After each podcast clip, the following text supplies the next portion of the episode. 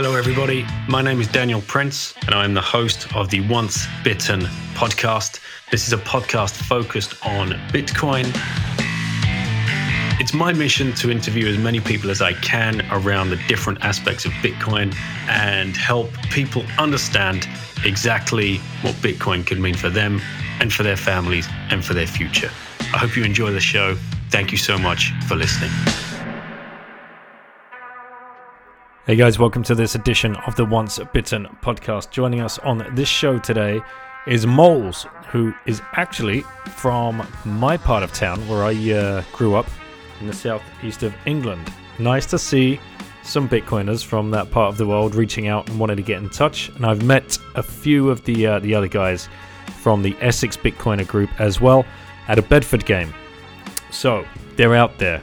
Start up your own little groups. Make sure you are connecting with each other. Meet in real life. You can start using, if you have an iPhone, it's in TestFlight at the moment, Orange Pill app. This is what the app is all about. It is not a dating app, it's an app to help us find each other so we can start initiatives. Anyway, enough said. Make sure you're stacking sats. You can use to do that a number of different companies, but these ones have shown support for this show, so I enjoy shilling them.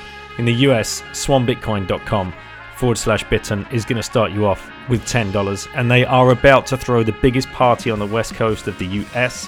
Pacific Bitcoin starts in just about 10 days from now, so make sure you hit the link in the show notes or find it on my Linktree because you'll get a discount if you hit that link and use the code PRINCE at checkout for those tickets. Go join the Swan guys and all of the other plebs. Now, here in Europe, if you want to stack sats, Relai are the Swan of Europe.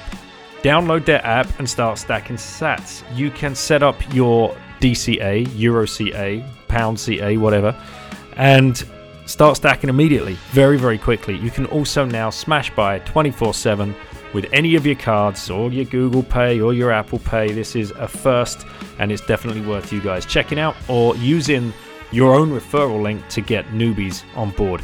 CoinCorner also have you covered. CoinCorner.com. They're based out of the Isle of Man. They are an exchange, so you can go there and smash buy, or you can order your Bolt card from there and then link that directly to your account via the app and use the card when you're out shopping at merchants that accept Bitcoin. It's great fun to do, a perfect way to show noobs what magic internet money can actually do. Now, once you've got your coins, please take them off the exchanges, and I would recommend that you start teaching yourselves about coin joining because it's an extra way to add privacy to your stack. Start running a few coins, excuse me, a few sats through a coin join service. You can use wasabiwallet.io. They've just done an upgrade. Everything was working absolutely perfectly.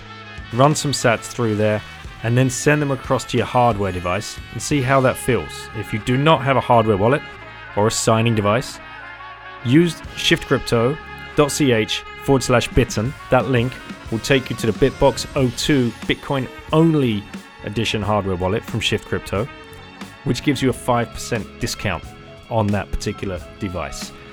Right, all of that said, here's Moles who's going to take us on her own little rabbit hole journey, and I hope you enjoy it and reach out to her afterwards. Thank you for listening. Enjoy this one with Moles. All right, we're here with Moles. Nice to meet you. Thank you for coming on the show. Thank you for having me. Looking forward to this one. Lauren, fire away. What have you got?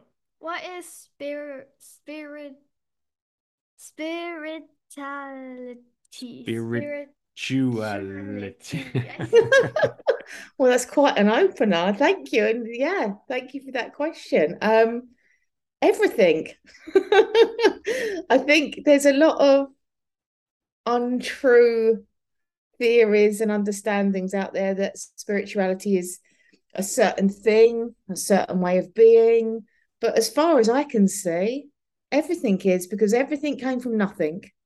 So that nothing to me would be a, a, word for it would be spirit, I guess. But I'd call it the formless. I'd call it, you know, the the infinite creative potential. Whatever that energy was, where there was absolutely nothing, and then suddenly there's all of this, means that by its very nature, everything is spiritual. You, me, your dad, the room you're in. you know, it's it's all actually when we step behind out the ideas that our mind creates and we look out at the world as if we're children and we're seeing it for the first time, everything's kind of amazing.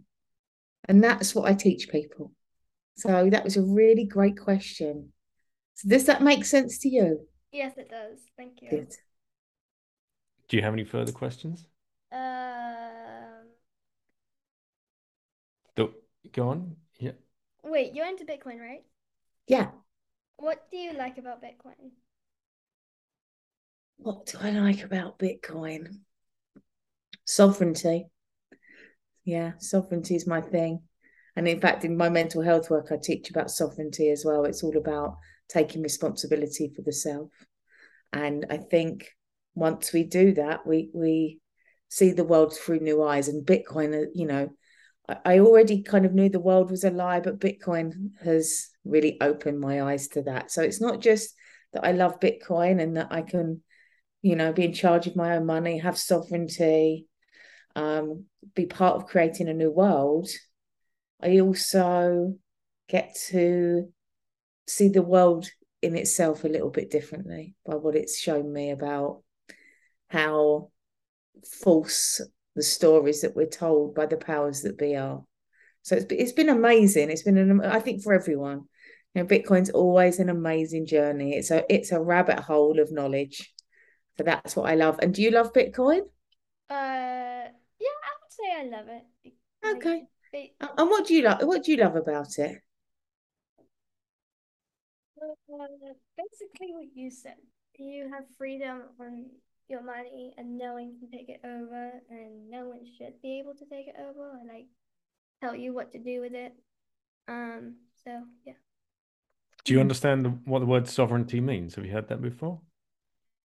No, but I kind of. Kind of. Okay. don't Do you want to have a go, Miles? Um, uh, you're just you know a, s- like a sovereign nation would be in charge of its own money, and a sovereign person will be in charge of its own its own finances. Everything could- you you would take responsibility for everything in your life, is how I would explain it. Anything to add to that? No, it means you're in charge. Yeah, I would Yeah. say you you you have the decisions, you have the choices, and you bear the consequences or reap the benefits of those choices. It's not somebody else telling you what to do and how to do it, and you just blindly following. Okay. It's power. Yes. I like the little cartoon laugh behind that as well. That's just my laugh. Oh no. It's power. Hmm. That was very Mr. Burns like. Yeah. Right. Any further questions, Lauren? I think so. Okay, cool. Well, do you want to say goodbye?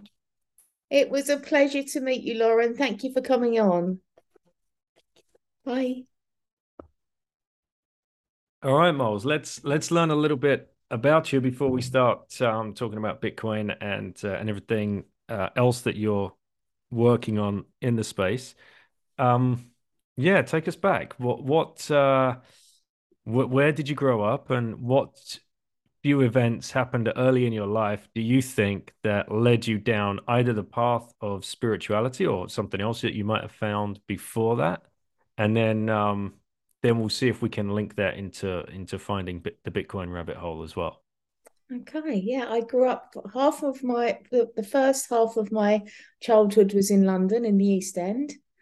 Um, and that was a lot of fun, big family, um, you know, just running around on the, you know what it was like back in the 70s. There was no no rules, running around on the streets, come in when you like.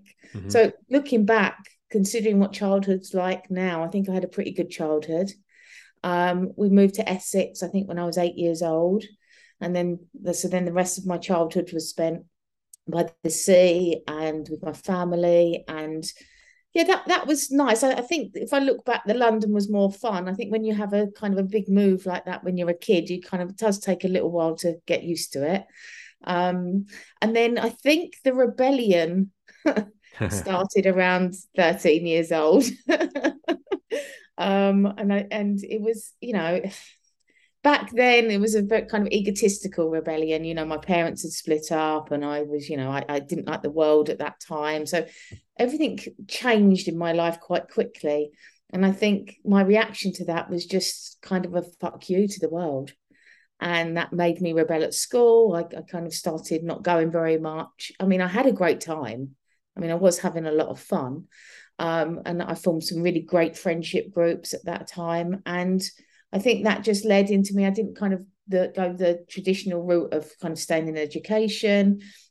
I kind of then at 17 hit the rave scene. That had just started. So that was right. like 1988, 89. And suddenly that appeared out of nowhere. And so for me and all my friends, that was the direction that we went in. So the rebellion turned into like the summer of love, number two. And we just had the best time. We were in London like constantly. We were partying. That led to Ibiza, where I lived for three years. And I suppose that then started the more inquiring mind into who we are, what we are. At that time, Ibiza, yes, it was a party island, but it was very much a hippie island as well. Um, and I'd always had that in me, even with the rebellion. There was always a sense of I'm quite really interested in the deeper questions. I was really interested in what we were about, who we were. You know, um, was life really true? And and so I, I guess the Ibiza years kind of shaped that a little.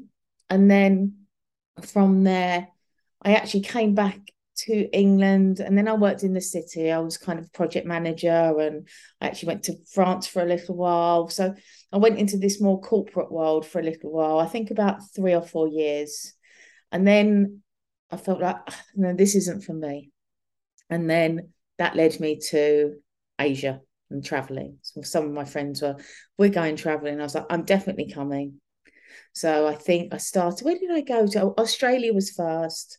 So I spent a couple of months in Australia. Then I came back into Asia. We just traveled all around Thailand. We went to Cambodia, which was one of the most magical times of my life. I actually absolutely loved that. And then um, we came home, and then I decided that India was calling. And mm-hmm. I think I was 20, 28 or 29 by that time. And um, I went to India, um, and I think within a week of being there, I, I, I met my husband. I'm not with anymore, but we're still great friends. And it was just this whirlwind of a year of of complete madness. I, I lived in a commune. Um, I meditated all day. I, I I lived this kind of crazy life for with you know with the, all these crazy people for a year but again absolutely magical lots and lots of fun. And it really opened me up. So all those questions that i had and all that seeking suddenly made more sense. So i kind of absorbed all that. I i, I got pregnant. Me and my husband came back to the uk um, i had my son here.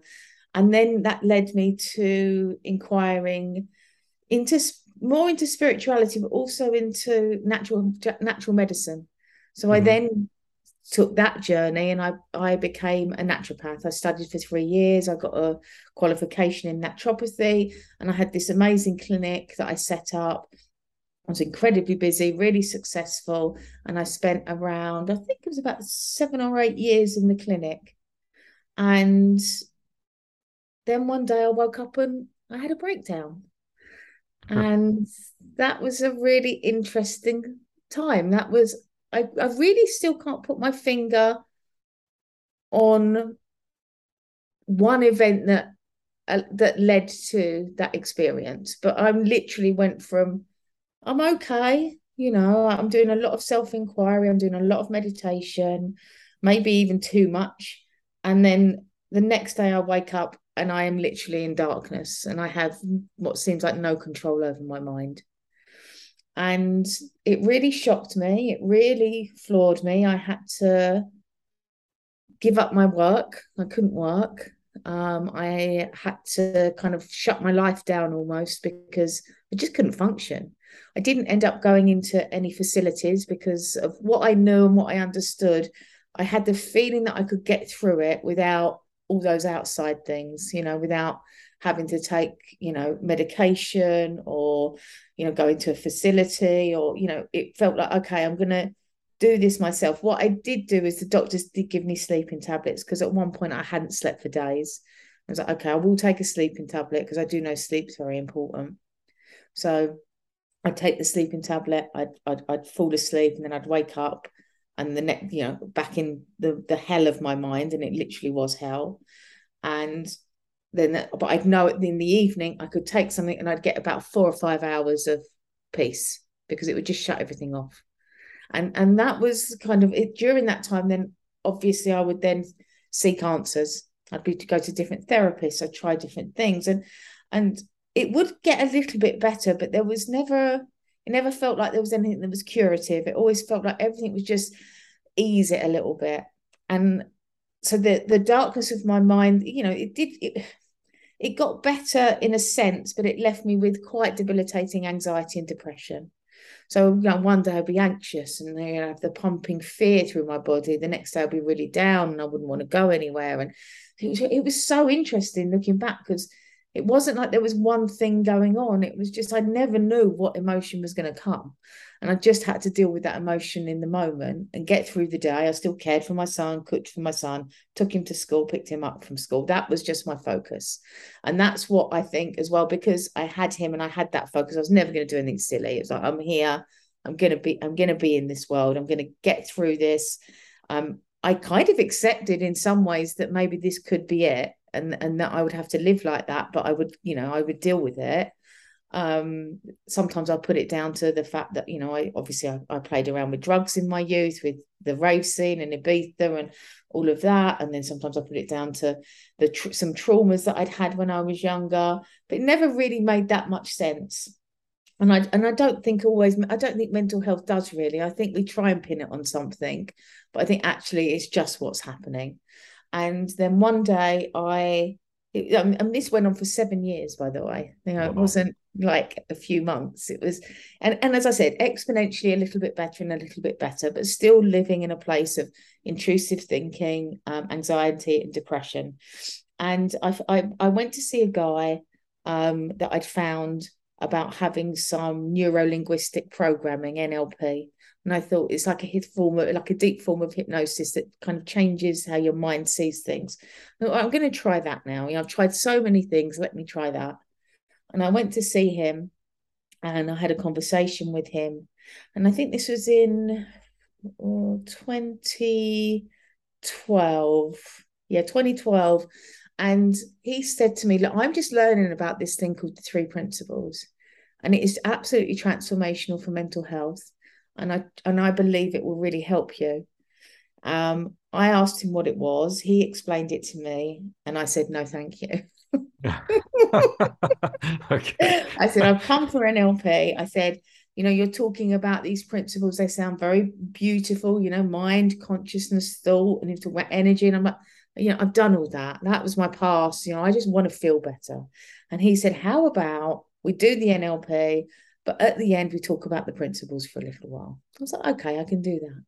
So I went for a little while and we would we would have these conversations. And actually, we didn't really do very much NLP at all in the end. We'd end up talking about the principles. And I wasn't really hearing it clearly, but I kind of was like, okay, it was a nice conversation. I leave there feeling a bit nicer. So that's okay for me. And then in the February of 2013, I believe it was, I I got sick, and I used to get sick a lot out of those seven years because I think when your mind's not good, you, you know, body and mind are one thing, in my opinion. They're a reflection. So I always be catching everything. You know, you got a kid at school, you you catch everything, and um, and I was really sick, and and I remember thinking I need to find out. The principles kept coming into my head, and I was just like, oh, I'm going to find out a little bit more about them. So I went on online, ordered a book um, the book is The Inside Out Revolution by a man named Michael Neill, who, unbeknownst to me that day, he's an American, was actually speaking in London. I, I, I, I got the book, I read the book, and during the reading of that book, I became well. Wow. And I was shocked.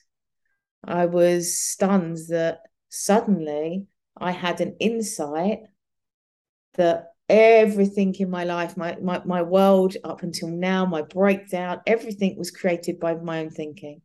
And I saw this quite deeply. And it was it was a moment of, you know, obviously I've been seeking my whole life this kind of awakening and enlightenment. And it felt like, oh, oh, this is what I've been looking for forever. And my mind was clear. I hadn't had a clear mind for seven years, other than when I took a sleeping tablet. My mind was clear. I felt light. I felt happy and I I, I came down. To, um, my mum and I lived together. I came down to my mum and I said, "I think I'm okay." And she was like, "Yes, dear. of course you are." Um, and it was like, "No, really." And I I spent three days in this state of absolute bliss.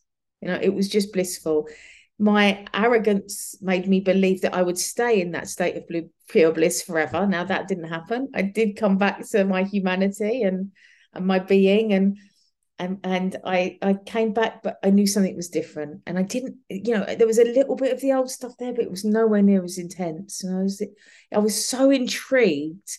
I was like, this is this just me? Is this just a an accident that's happened to me via this understanding, or is it something that happens with this understanding? So I then looked into the three principles and I just saw the same stories over and over again of these people that were getting through mental health issues that were waking up. And, and that was it for me. That was like, okay, this is what I have to do. I've gone through all of that. I've seen this. I know because all of my years in natural healthcare, you become a counsellor to your clients. You know, more often than not, they're coming to tell you their problems rather than their ailments. Um, so I, I knew I had the ability to do that. So I I trained um, lightly with with with a, a few different people. I I there was a doctor Dicken Bettinger, who's a psychologist um, in America, and he would come over for five days and do these um, retreats, and I would go on those, and that was really where my understanding really grounded, where I really started to see it really clearly and knew that I could convey it to other people. And with other people, you know, there was uh, different events I'd go on, different courses I'd go on, and but I kind of got it really quickly, and I found that I was quite a natural teacher of it. Um, and the rest they say is history from there you know uh, life got better my relationships with everybody in my life got better um my, my teaching began people started i think people would come to me also because it's like you're really different. Like what's happened to you? And it's that kind of that's intriguing to people to to know that somebody could go from that to that and they want to know why.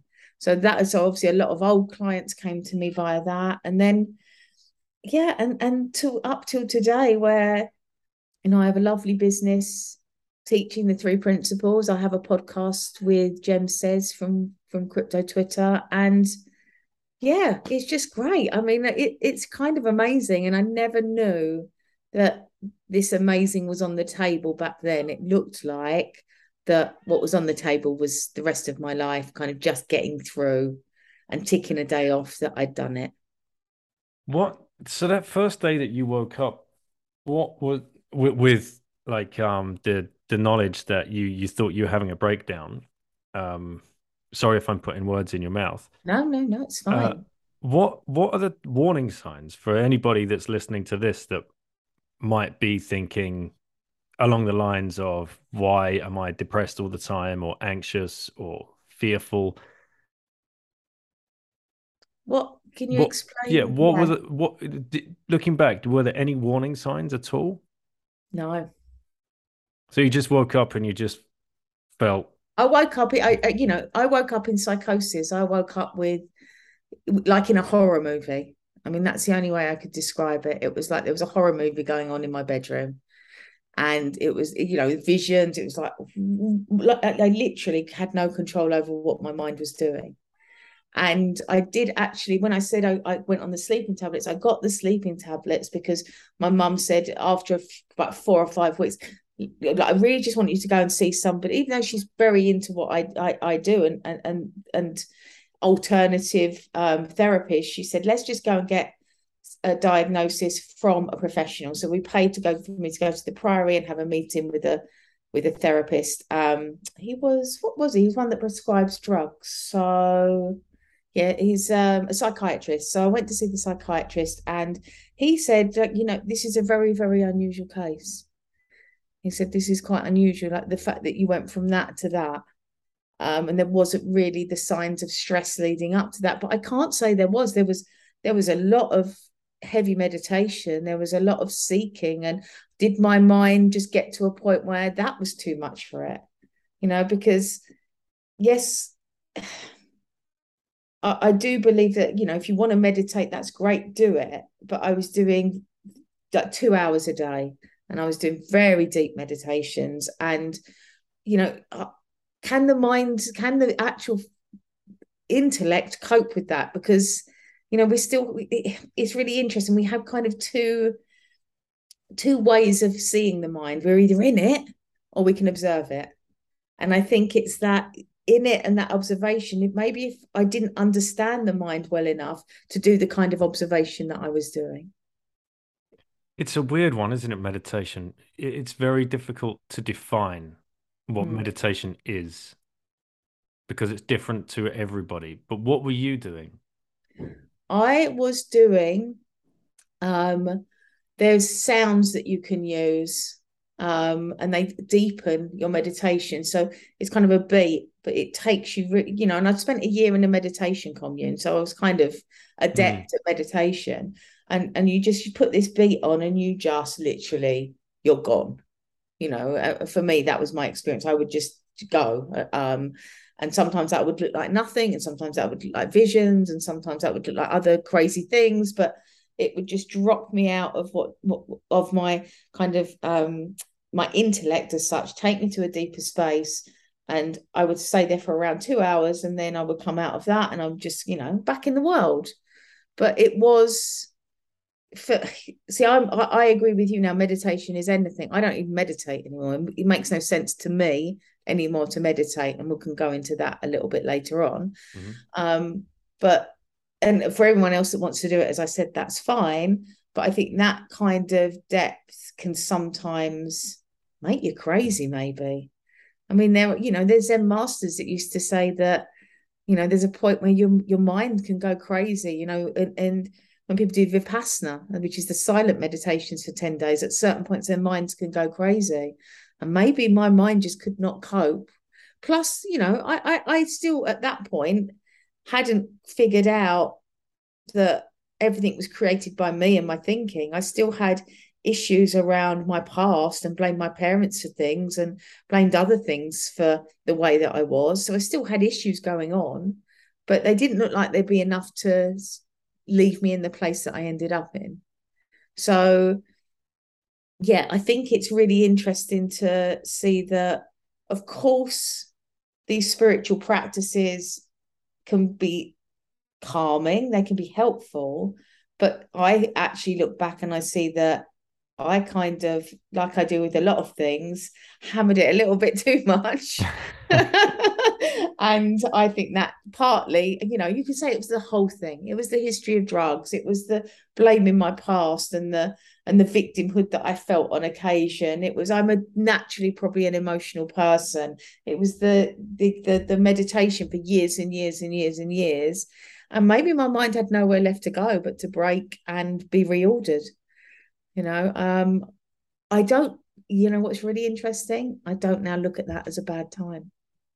I look at that now as that was what was meant to happen for me to have that awakening and for that awakening to lead me to where I am today.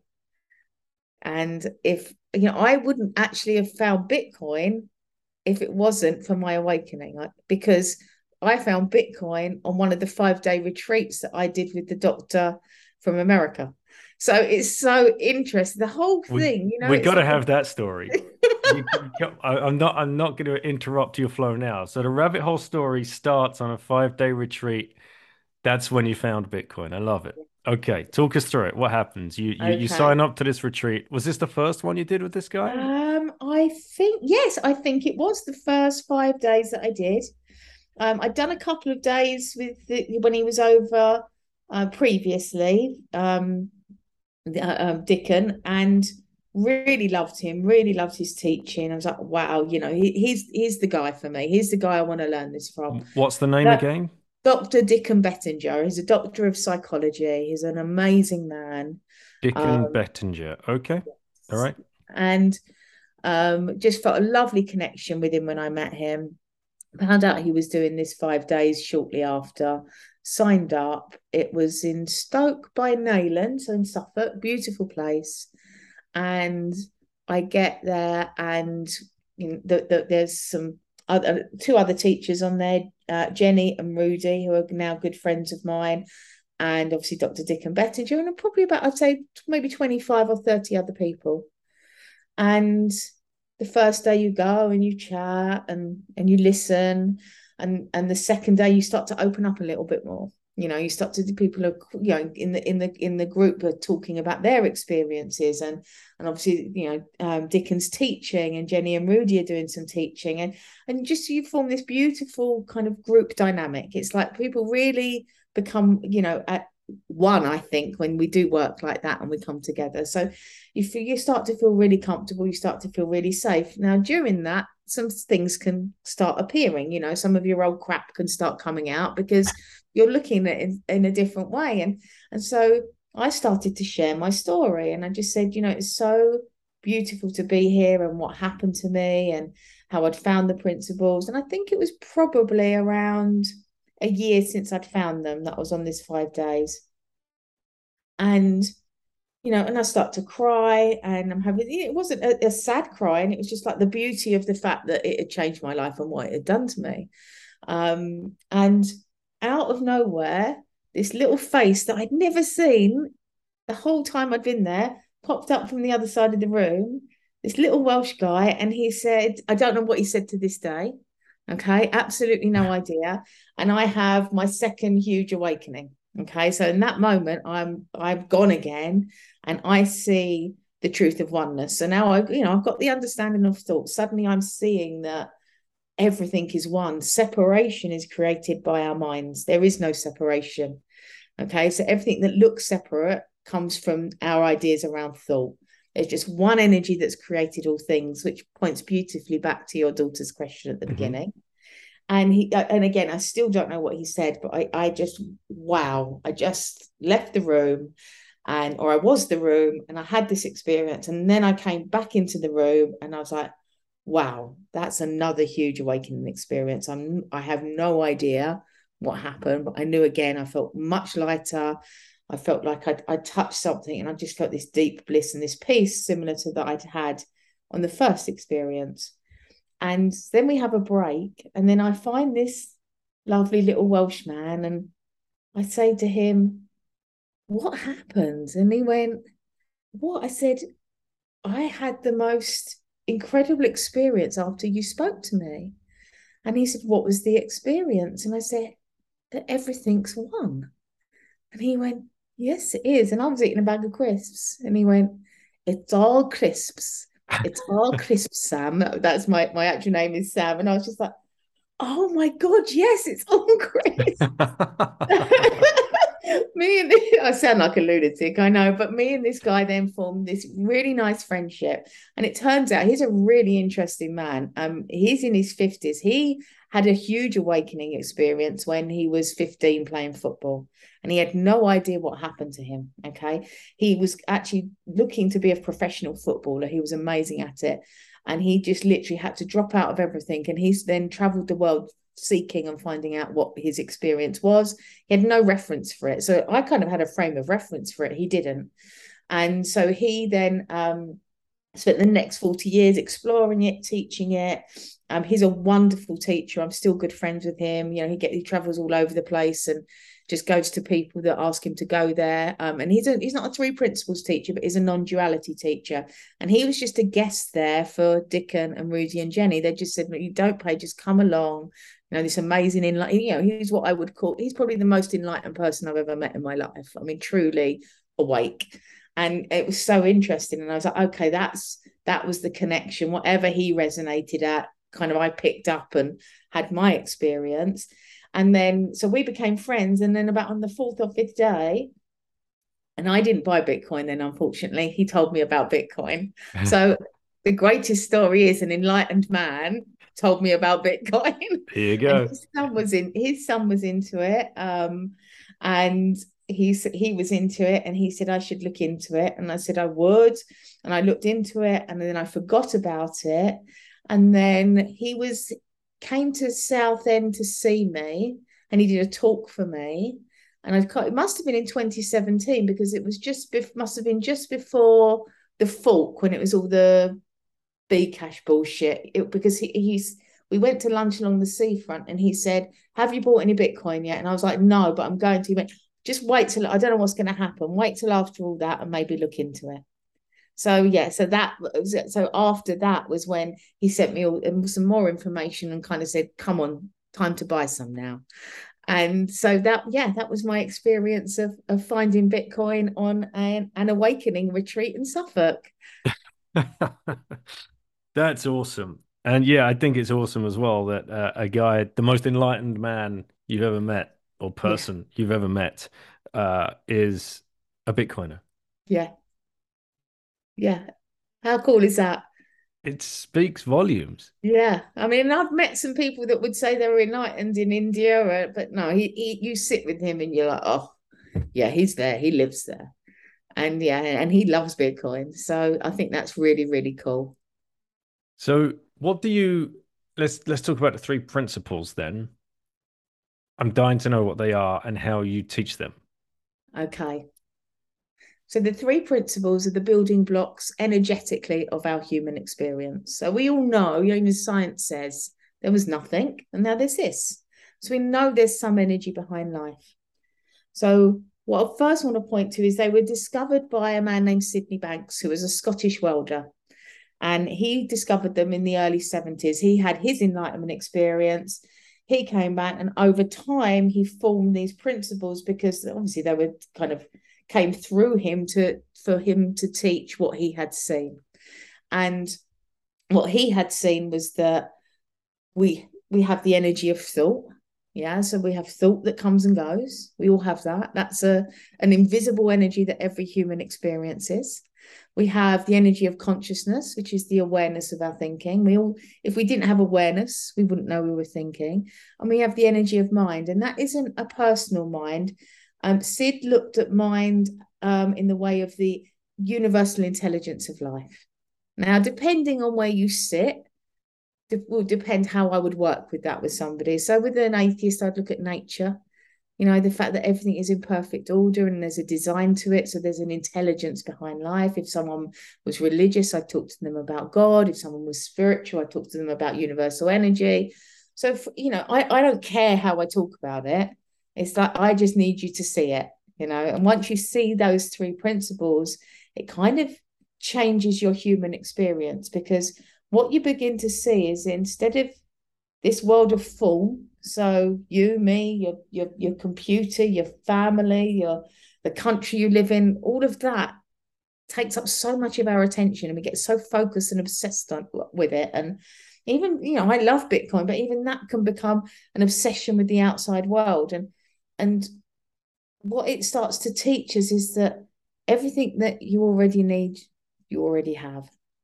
It's it shows us that all of this thinking that looks real isn't you know it's passing through that you have a deeper awareness if you can access that you can find peace because there's there's a there's a deeper you that's always available and this infinite intelligence has always got our back. So it's a bit like you're supposed to experience what you're supposed to experience.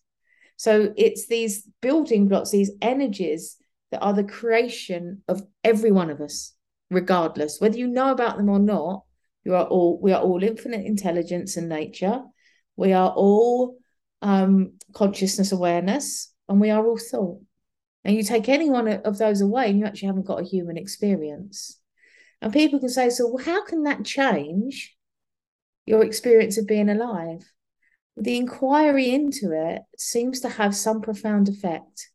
And it takes the profound to the practical because what it does, it takes this profound understanding and it brings it into a better life. And that's what, as far as I'm concerned, everyone's talk, everyone's looking for. You know, it, it, it doesn't matter what someone's coming to me for. I know that the bottom line is they want to be happier and they want to have a better life. Now, while I can't guarantee that that's exactly what they're going to get, I know that their experience of life will change because they'll have a deeper understanding of who they are and they'll learn how to not take their own thinking so seriously and put the past in its place and see that the future isn't real. So that brings us back to presence. That brings us back to being in the moment. And and actually everything that we're looking for is right here, right now. But we're so distracted by thought and the mind and the material world that we absolutely lose sight of that. So I just bring people home. So I just look at my job is I take people's hand and I take them on a little journey via we start usually start a thought and I show them what thought is and how it works and we explore that and and their own beliefs and their own thinking will be the the greatest leverage I have for working with them because it's their own it's their own beliefs as they dissolve as they see through their unhelpful beliefs and thinking that they really start to see the difference in their life and they start to wake up. And then from there it's just like it just gets to you know a deeper and deeper journey. Now some people just want to see thought and they don't want to go any deeper that's fine. Some people want to stay on the journey with me and continue and explore and undo more beliefs because everything that we think we are is a thought. None of it's actually a truth.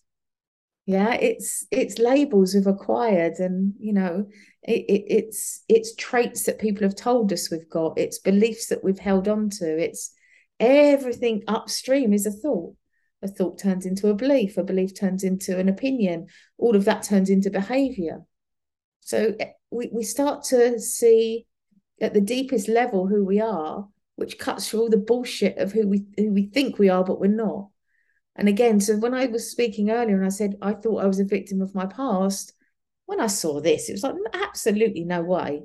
How can that be? The past doesn't exist. When do I create the past? I create it via thought in my mind when it comes in as memory. That has absolutely no power or any truth to it because right now, right here, I'm chatting with you. So, how can a past have any power unless I say that past has power? because actually, unfortunately, a lot of traditional therapy points to that past as having power, and it doesn't. It's a, it's just a movie. It's just a movie that we run. And I, I teach people that you know you don't have to listen to the movie anymore. And with the future, people project into the future and they say, you know, they predict all these things that may or may not happen, and often create, you know, quite doomsday scenarios for themselves around the future. It's like, how do you know? Where are you getting that information from? You're getting it from a mind that has 100,000 thoughts a day, 95,000 of which are total bullshit. So hmm. you just start to have this different relationship with thought. And honestly, people, until they see it, don't really get it. But the freedom from not believing your own thinking is unbelievable. It, it, it, it truly is life changing. And it, it kind of sets us up to really have a, an experience of life which we see is coming from us. We have sovereignty over our feelings, you know, back to that wonderful thing. It's like, okay, so I'm a sovereign individual, I'm creating my experience. The outside world has no power over me other than what I give it via my own thinking.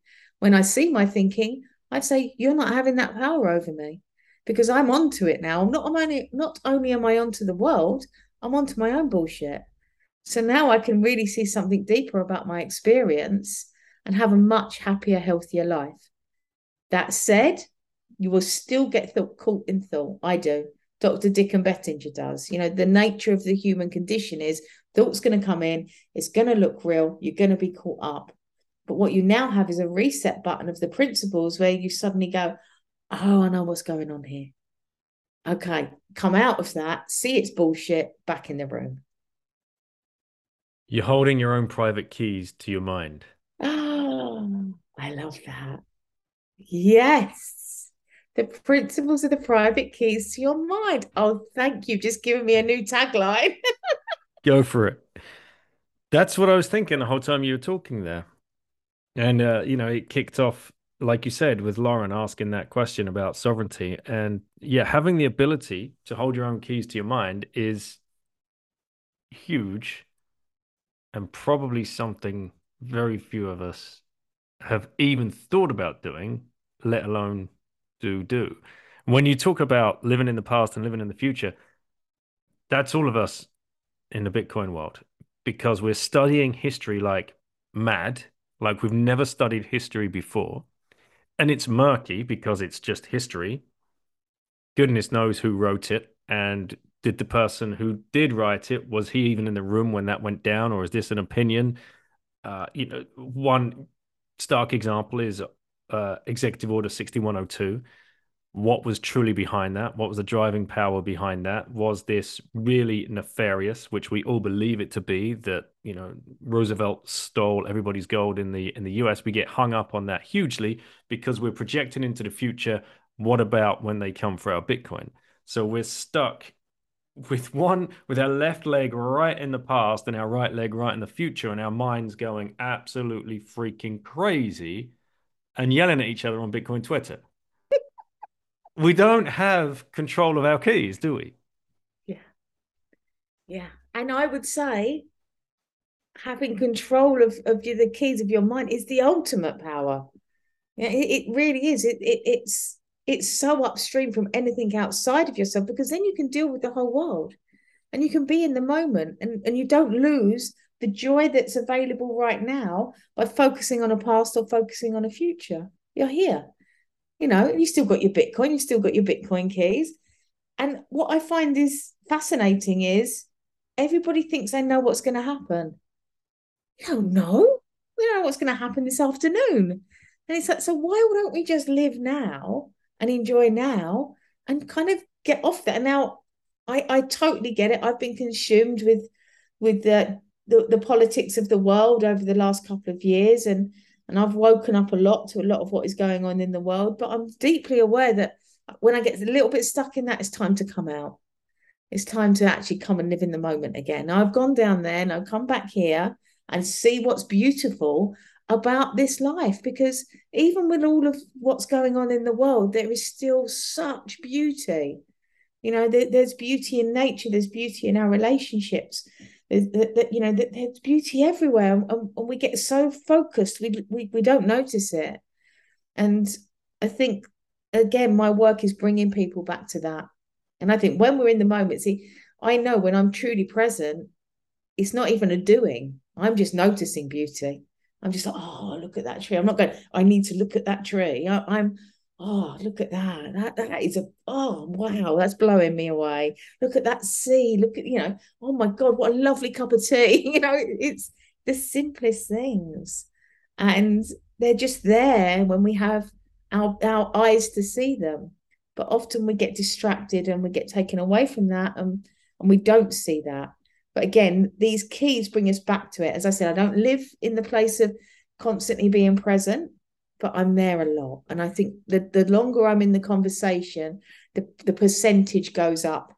You know, I'm more present than I am lost, but I still get lost. But as far as I can see, that you know, that I don't see the being lost as wrong. I see the being lost as just my humanness, and that's got its beauty too. So we come back behind all this thinking we have of this wrong and right, good and bad, past and future, positive, negative. You know, this isn't about positive thinking. This is just seeing that thought is doing its thing, not looking at the content of thought, looking at the context of thought. And as that observer comes in, I can I, I can have a really nice experience of life. And sometimes I'm up against life, shit still happens, and I'll deal with that. But I, I'm still present that that is what was meant to happen. A really interesting experience I had earlier in the year was I had an accident and I had quite a bad burn. Um, I had boiling water all over my thighs, stomach, and and I ended up obviously straight to the hospital. And and I got into the hospital, and it, I mean it was excruciating. You know what I know didn't take the pain away, but in that moment of trauma, there was this observer that knew that this was what this was what was meant to happen and this was the experience that was on my on the table for me and it couldn't have been any other way now that was new for me that was oh so no didn't take the pain away i still went through what i went through but i had a lot less resistance to it. It was like, okay, it, it, this this it was on Mother's Day as well of all bloody days. It was it was okay, you know, this this was it, and that acceptance. See, ugh, I don't know whether this is true or not because I can't quantify it, but you know these burns. I mean, I'd go to the nurses every two days for them to be dressed and healed, and they could not believe how quickly I healed. And uh, and I think, and I still wonder, it, you know, obviously, could that have been because of my experience of it? You know, did I still get caught up? Absolutely. Did I have moments of anxiety because you know, obviously, that's quite a traumatic thing to go through. But there was also moments of deep peace and understanding that life is exactly as it's meant to be.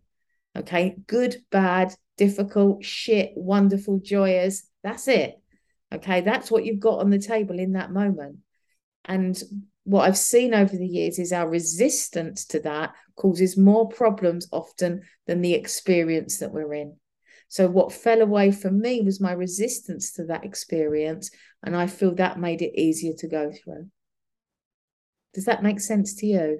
It does. It does. And, and my mind is firing with all of these analogies again to to Bitcoin and, and how we can apply this kind of thinking to it and this idea of private keys and the idea of the mempool. I've got my mempool t-shirt on today. That that experience you just recalled is you going into your own mempool, finding that block, unlocking it, and explaining that story to me. Yeah. And our brain is mining new blocks all of the time, just ready for the future to fall in as transactions into our minds oh, like oh, you said, I just add something because yes. I love that. And what you're doing with the understanding I'm teaching, you are not bringing any of the previous, the past, into that block. It can't exist. No. You are just experiencing that block as it is. It's empty block space. Yes. Which is not what, as humans, which is not what we've been doing. We bring a fucking shitload of crap into that block, mm-hmm. into the moment with us. Right. It's full up. It's almost yeah. at one megabyte before it's even had a chance. yes. So my work is is getting people to see that and clearing that block, clearing all that data, all that information away. Now, and, and as that data and information falls away, we show up differently. It's not that I don't react in the same way because I have to work on not reacting.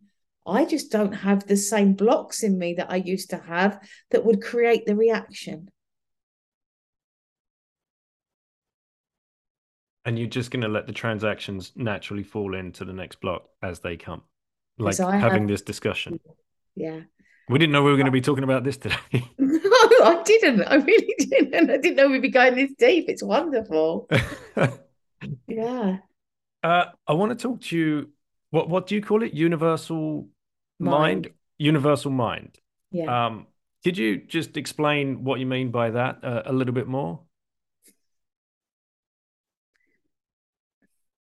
Okay from a from a practical level that this intelligence behind life this i don't have to go out this autumn and tell the trees guys time to drop those leaves. Yeah. it's like there's a there's a naturalness to the universe there's a natural order. There's a natural order even to you know animals that, that one eats the other eats the other eats the other eats the other. It it's all in perfect order and it's looking at, at that order the fact that the sun is in the perfect position for life to thrive on earth. You know, everything's so so there's a design behind it. So that design it depends what where you want to see that that design is coming from. Okay and again i don't ever tell people what they should think about that. I just point out the system. You know so again for some people it would be god I'm happy to go in that direction. That there's this this uh, this higher power. There's this power behind life. For other people, it will be, um, you know, universal energy. Um, what did they say in AA? They say there's a high, a higher power. You know, there's something that in, when people go into AA, they hand their lives over to the higher power, um, and it, it's that it it it it really doesn't matter how the person I'm working with sees it and they could be a complete atheist, but they get the nature. They get that there's something there. They get that there's an intelligence, that there's a beauty, that that there's this creative force. You know, you know, when you have a kid, it's like, holy shit. You start, you, Yeah. you feel something. There's that shift of, oh, Yeah. maybe there's more to this physical world than I realized because that's a miracle. and Mhm. it, it, it, it's those things that I explore with somebody. And it, again, it's, it's like we look up. I tell you, you know, when you're a kid, and they do it even now, actually, and you look up and it's infinite. That is something our minds cannot grasp. Mm. I think it kind of makes our minds go a bit, whoa, like that doesn't end. Because the mind loves, and the mind's a great tool for measurements and and and, and kind of um, questions that relate to the physical world. The mind can't doesn't really process very well the deeper questions. So that's why the mind gets a bit fuzzy when we think about infinity. But what I point to is that that infinity is also us. Mm. Okay, we look up and go, oh wow, infinity. What? Well, we look in and we go, wow, infinity, and we start to see the nature of who we are. You know, the form is temporary. You know, the world of form is is, is creation and destruction. We go into duality, but before duality, there is oneness. You know, I spoke about my second awakening experience was of oneness. That that's what I saw. There was nothing other than this moment, and there was no past, there was no future. There was just this infinite moment that touched all things and had no form, uh, yet created all form. And yeah, it was a kind of mind blowing. So that it, universal mind, all of the principles really are hard for the mind to grasp. You know, it's like Mhm. trying to, um, uh, it's like a knife trying to cut itself. It's very difficult for it to process because that's not what it's for. It's not supposed to understand the deeper questions. We're supposed to almost, I feel, swim in the deeper questions, not not really conceptually understand them. We're supposed to just kind of hang out in them and just feel them. Go, oh yeah, I, I kind of feel that. I kind of get that, but the mind's not gonna gonna really have a firm grasp of it. Um, Do you feel like yeah. uh, us us normies uh, that are new to to this kind of topic that you're talking about and educating us all about? Uh, you know, I, I can speak from experience. You you might watch a nature program or something and just be wowed by it, or like uh, something about the planets and solar system, just be completely amazed by it, and you're like, oh wow, yeah, this is this is truly amazing. But then you never apply that thinking to fellow human beings it's always easy to say the tree, like you said, that they know what's going on, and we can talk about maybe they're communicating with each other through mycelium under the you know soil and all of this and the, the wood wide web and whatever you call it. And you're like, yeah, that's amazing, but you never apply that to human beings. And I had Rob Brended on the show, and he was talking about this idea of um, decentralized mind and how we, I don't know how to explain it you could probably do a much better job. But do, do you do you find that that we're still so um asleep to each other? Much easier to ignore your neighbor and your community than it is to fully connect on levels that only you could probably explain.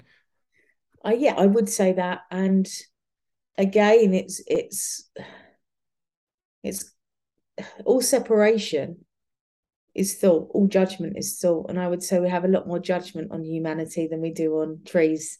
Yeah. So that judgment's always that it's it's it's like the iceberg of thought. You know, we have a hundred thousand thoughts a day. How many are we aware of and how many are unconscious? I'd say the greater number are unconscious. Yep. So that unconscious thinking is always going to be um, tainting our view. And so when we look at other humans, we tend to go look at them from our ego and we have judgment. And I think that creates a lot of separation. Whereas when we look at a tree, our ego falls away and we we see it, we, we connect with it. And can And be again, humbled by it. Yeah, yeah. But like people are that too. And that it really is amazing. And see, I don't have you know, I, I love Bitcoin, but I'm a humanity maxi. I don't judge. You know, you buy, I, I, you know, the maxis might hate me for it, but you buy what you want, do what you want. But I'm here for whoever needs to speak to me. I I seem to a lot of my judgment has completely fallen away by this understanding over the years. Now, still some comes in, of course. Again, I'm not sitting here as the perfect human. It's and I, I'm I'm human, um, but it for me it's it's that what's before all of that judgment, all of that thinking that we have, if and, and it's so automatic a lot of the time. It's so like we're walking down the street and we'll judge people we, we don't even know. And I guarantee you, that person that you instantly judge for maybe looking a certain way or acting a certain way, if you sat with them and they told you their story and you had that connection from this deeper space that I talk about, you'd fall in love with them.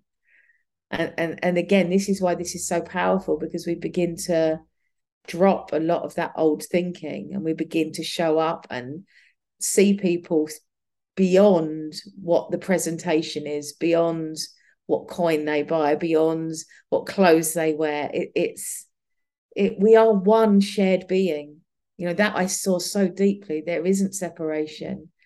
And when you see that, that's that's so wonderful because suddenly you fall in love with humanity. Now, again, of course, I have judgments. Of course, I go into that automatic thing sometimes, but my my deeper, true understanding is this oneness, and why that's amazing, and why that I believe is so important to be shared in the world right now.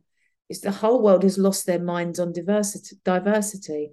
The whole world is doing this you know you i'm this and you have to respect this. And if you say a bad thing about this then you're cancelled.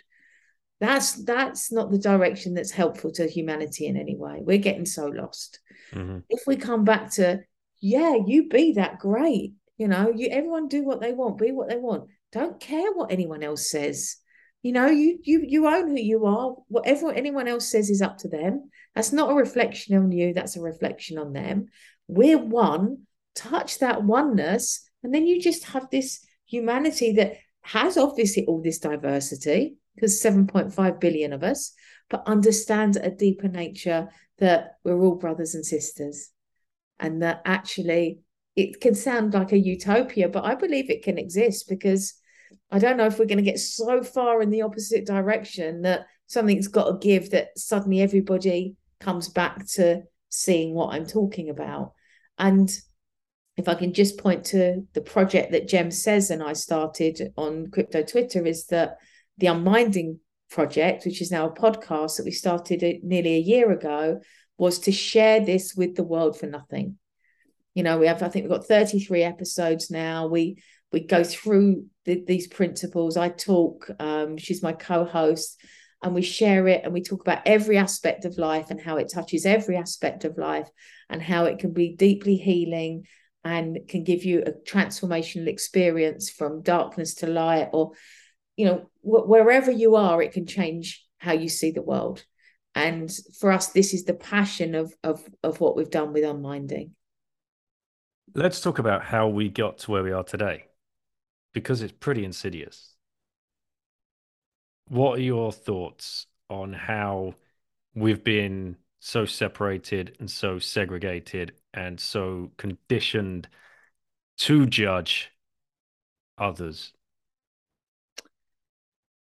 I think it, for me, when I look at it, it's, see, people operate from ego. Some people really operate from ego. You know, there is only ego. And, and that thinking they believe to be incredibly true. And unfortunately, the more powerful somebody gets, the more likely they are to, to operate from that place. And the stronger the ego gets, the more be- the beliefs are set, the more they believe their own thinking. And, and it's almost like a, a snowball effect to the point where they're so hooked on power and money that that's the only thing that's going to bring them comfort. And so their whole narrative is how do they get more power and money? Now, unfortunately, a lot of psychopaths and sociopaths are the ones that get into power because that's how they operate. So I don't know for how long, but I presume for a very, very long time, humanity has been ruled by sociopaths and psychopaths.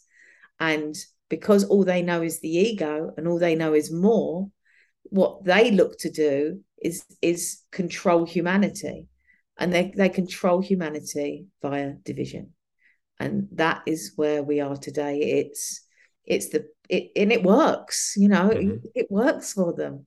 And it's this this ego. See, when we operate from that ego, and we fulfill what we're looking for from the outside, it is actually an insecurity. So uh, fundamentally, they are insecure and they feel secure by having power and money. Now, the funny thing about that is you can never fill yourself up from the outside, which is why people that do that always want more power and money because it's an illusion. You can't fill your insides up from the outside you have to see that you already have everything and all of that desire falls away because you know you already have everything that you need and the insecurity tends to really kind of die down. But what they're doing is they're the insecurity because it can't be filled they think oh no okay well i've got 8 billion i need 9 billion and i need to wipe out half of humanity because then i'll feel secure. And it, it, it's never going to be enough. So for me, there has to be a critical mass where these absolute psychopaths that have ruled us suddenly get to a point where it breaks. Because as far as I'm concerned, okay, what I teach, these principles, this the the this infinite creative potential, this universal mind, far more powerful than any of that. That you know, it can't be broken. It's nature. It's it, it's the energy behind life.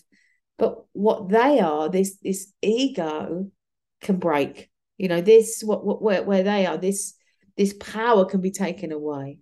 So my hope again is that via this teaching and all the other beautiful teachers around the world that teach something similar to the principles or teach the principles themselves and point people back home, point them within, that this collective consciousness of humanity will rise. And as that happens, this ego will be destroyed. And mm-hmm. then we're looking at where hopefully the planet comes back into balance and we live in a different world. Now, that's my hope. Will that happen? I've got no idea. It might be the whole shit show gets destroyed.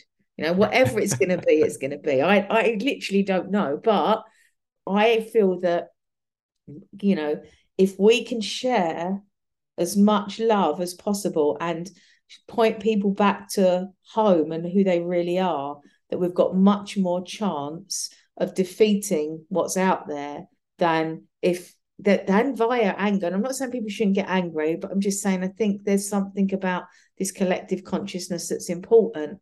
And have you seen the movie Zeitgeist? Yes.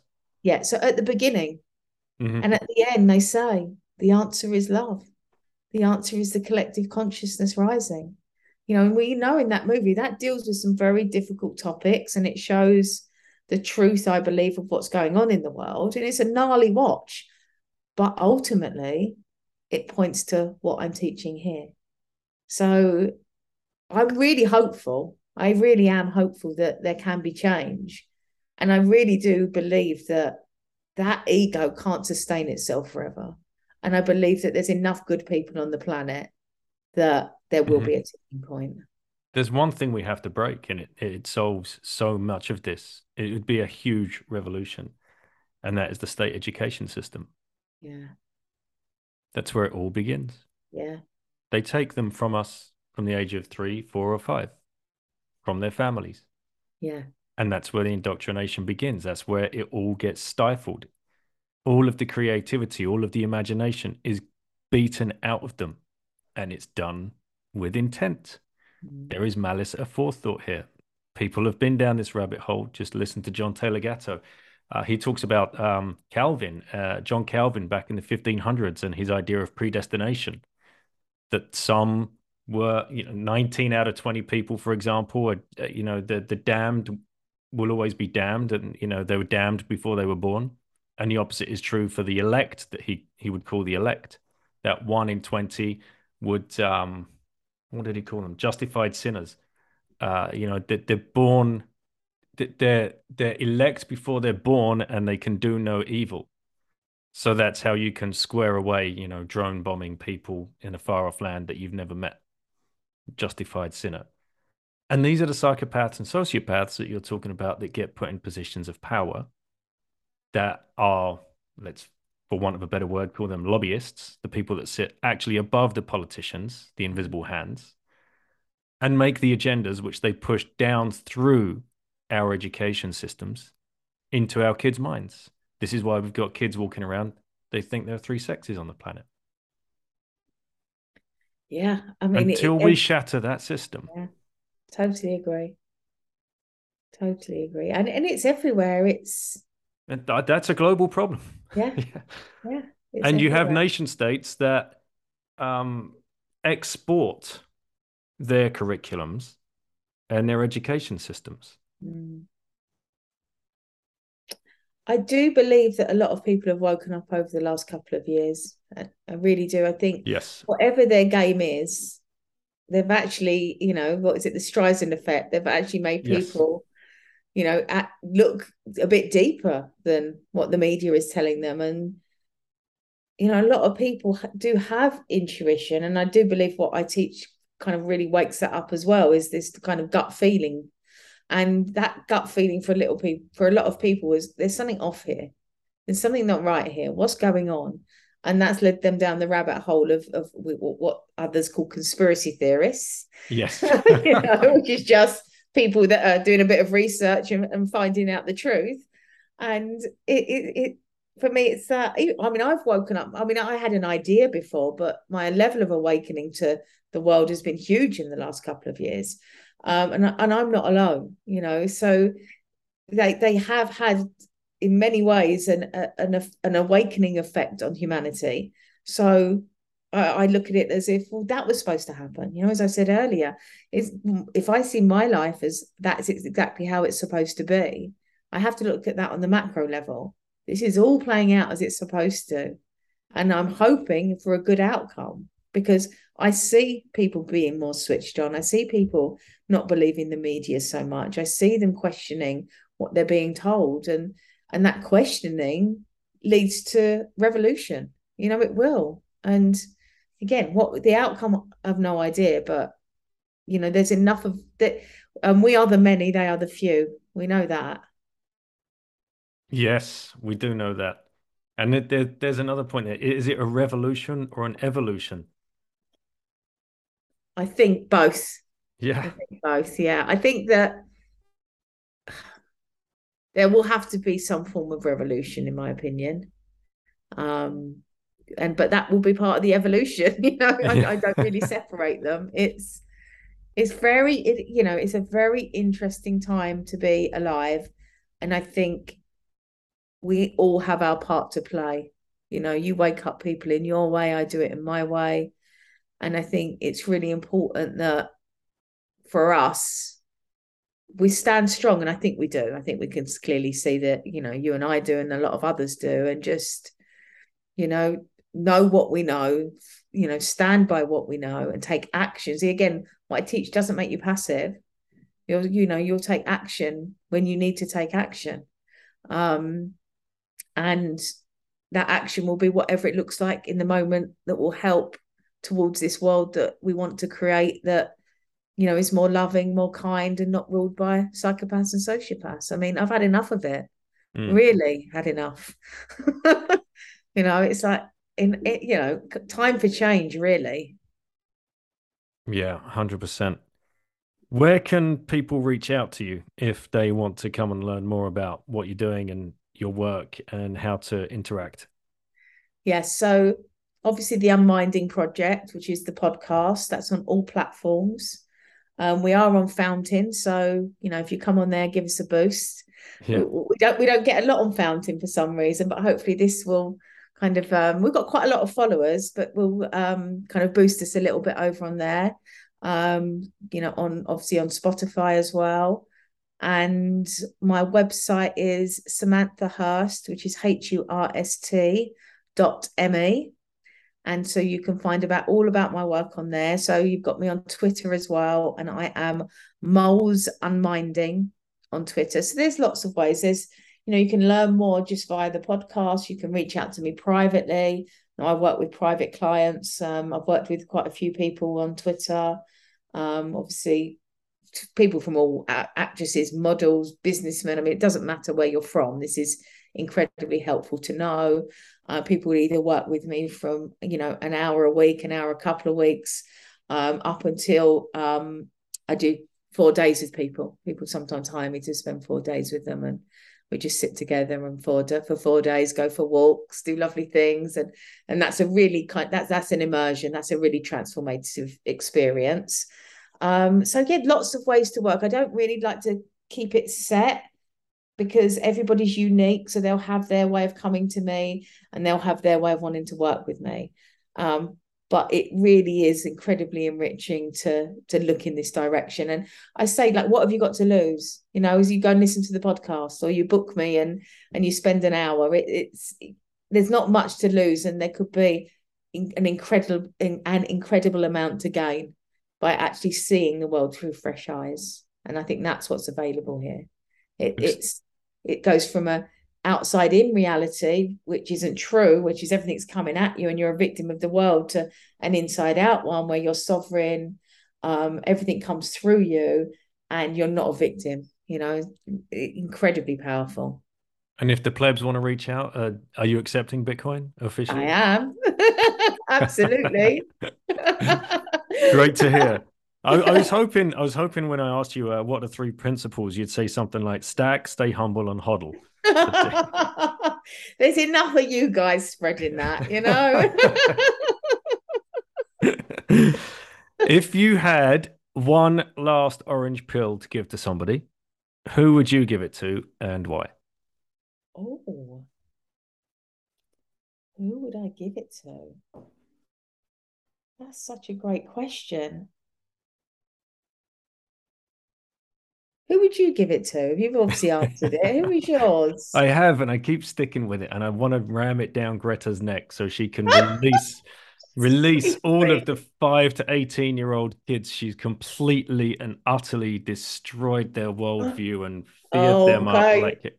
I want her to turn around and say, "Sorry, guys, Bitcoin fixes this, and the world isn't going to end, and just stack." Yeah. Yeah, see, I don't like, you know, I'd want to go to the Klauses or the Bill Gates, but I don't like them enough to orange pill them. I just want them gone, mm. not orange pilled, you know. Yeah. Um. So, so who would it be? Um.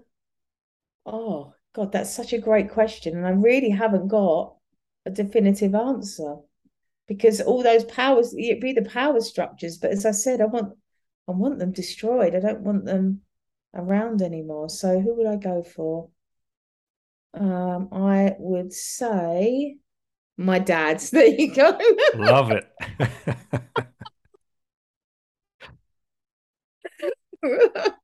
it would completely transform his world. How good would that be? Yeah, yeah, something really close to home. Yeah, that would be fun. Well, there are no wrong answers. That's the beauty of that question. Yeah. So, yeah. I really appreciate uh, you, you coming on moles and um, for everything that you're doing. Uh, it sounds awesome. The uh, the uh, the podcast. I'm going to go listen to a few of these episodes. Uh, I will find you on Fountain and I'll uh, I'll boost you. Hey, uh, thank you. No problem. And um, yeah, keep doing what you're doing. Um, it's very important that more and more of these conversations keep happening because Bitcoin derangement syndrome is uh, is a real thing.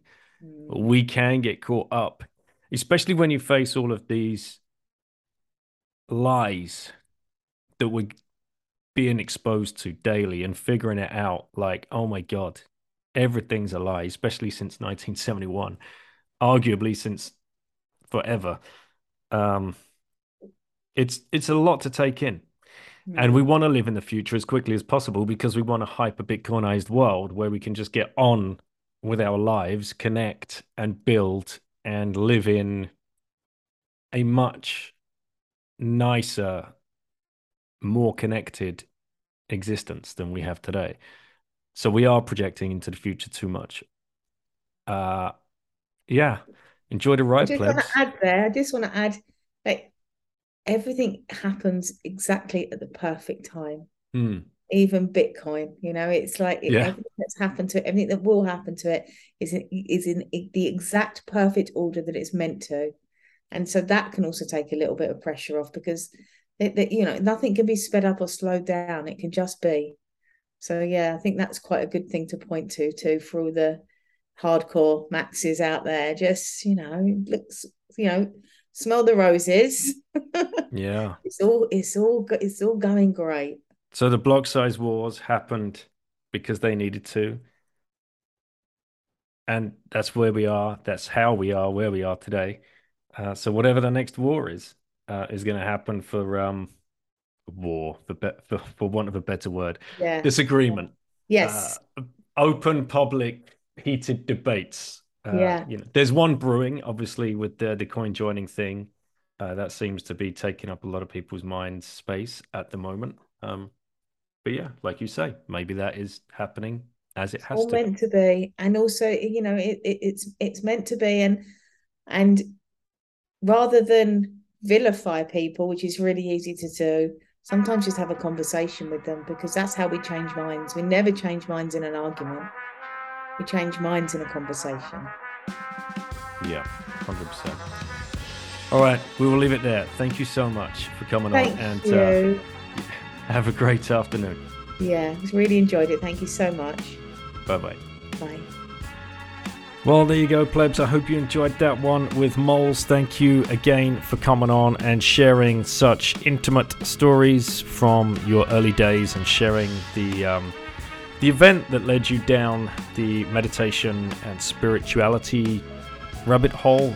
Sharing with us that that breakdown and that uh, very difficult time of your life. Very nice of you to come on and share that with the plebs, and I hope that has gone a long way to helping anybody out there that is feeling over anxious about anything or perhaps has partners in their lives that are suffering from these things. Uh, all of this kind of information, like Mole said right at the end there, having conversations is what we need to do rather than, um, you know, judging or coming with uh, pre um preconceived assumptions to to situations and not getting both sides of the story. So it's very easy for us to shout and holler at each other on Bitcoin Twitter, which is also a very fun thing to do as well. But of course, long form conversations are where it's at, and this is why I enjoy doing these podcasts so much. And thank you everybody for listening and sharing. And whatever you do, especially if you're listening via Fountain, I really appreciate that. I think that is a great platform. Kudos to Nick and Oscar for what you have achieved. Really great platform for, for us to start building a value for value uh, in the Lightning and Bitcoin space. Make sure you're checking out the show sponsors. You know where to stack now Swan Bitcoin, Relai, or CoinCorner. Then try yourself out with a coin join or two. As you know, Max has been on the show, Max Hillebrand. He's been in my ear about Wasabi Wallet, and it's definitely something I think is worth you guys checking out. So you can download it, it's very easy. They've even just done a, a new update, so it's working even better than before. Create a receive address, send through a couple of hundred thousand sats, just take it easy and see how it feels for you.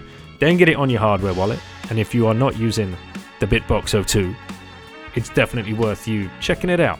Add it to your stash. See if you think this is a device that um, is worthy of your Satoshis. I certainly think it is a great piece of kit. If you want to get to Pacific Bitcoin, hit the link. You will get a discount if you use the code PRINCE. And of course, if you want some merch, go check out Ungovernable Misfits. Use the code BITTEN at checkout and you will get 10% discount on your t shirts and hoodies. And last but not least, Consensus Network. This is headed up by Nico, the OmniFin, and they are doing incredible work as a bunch of plebs, translating, transforming as many books about Bitcoin and Bitcoin related topics as they can into as many different languages. Please go and support them. If Christmas is coming up and you want to orange pill a friend in their native tongue, head over to Consensus Network, use the code BITTEN, and pay via the Lightning Network. You'll get lots of discounts. Take it easy, guys. Catch you on the next show.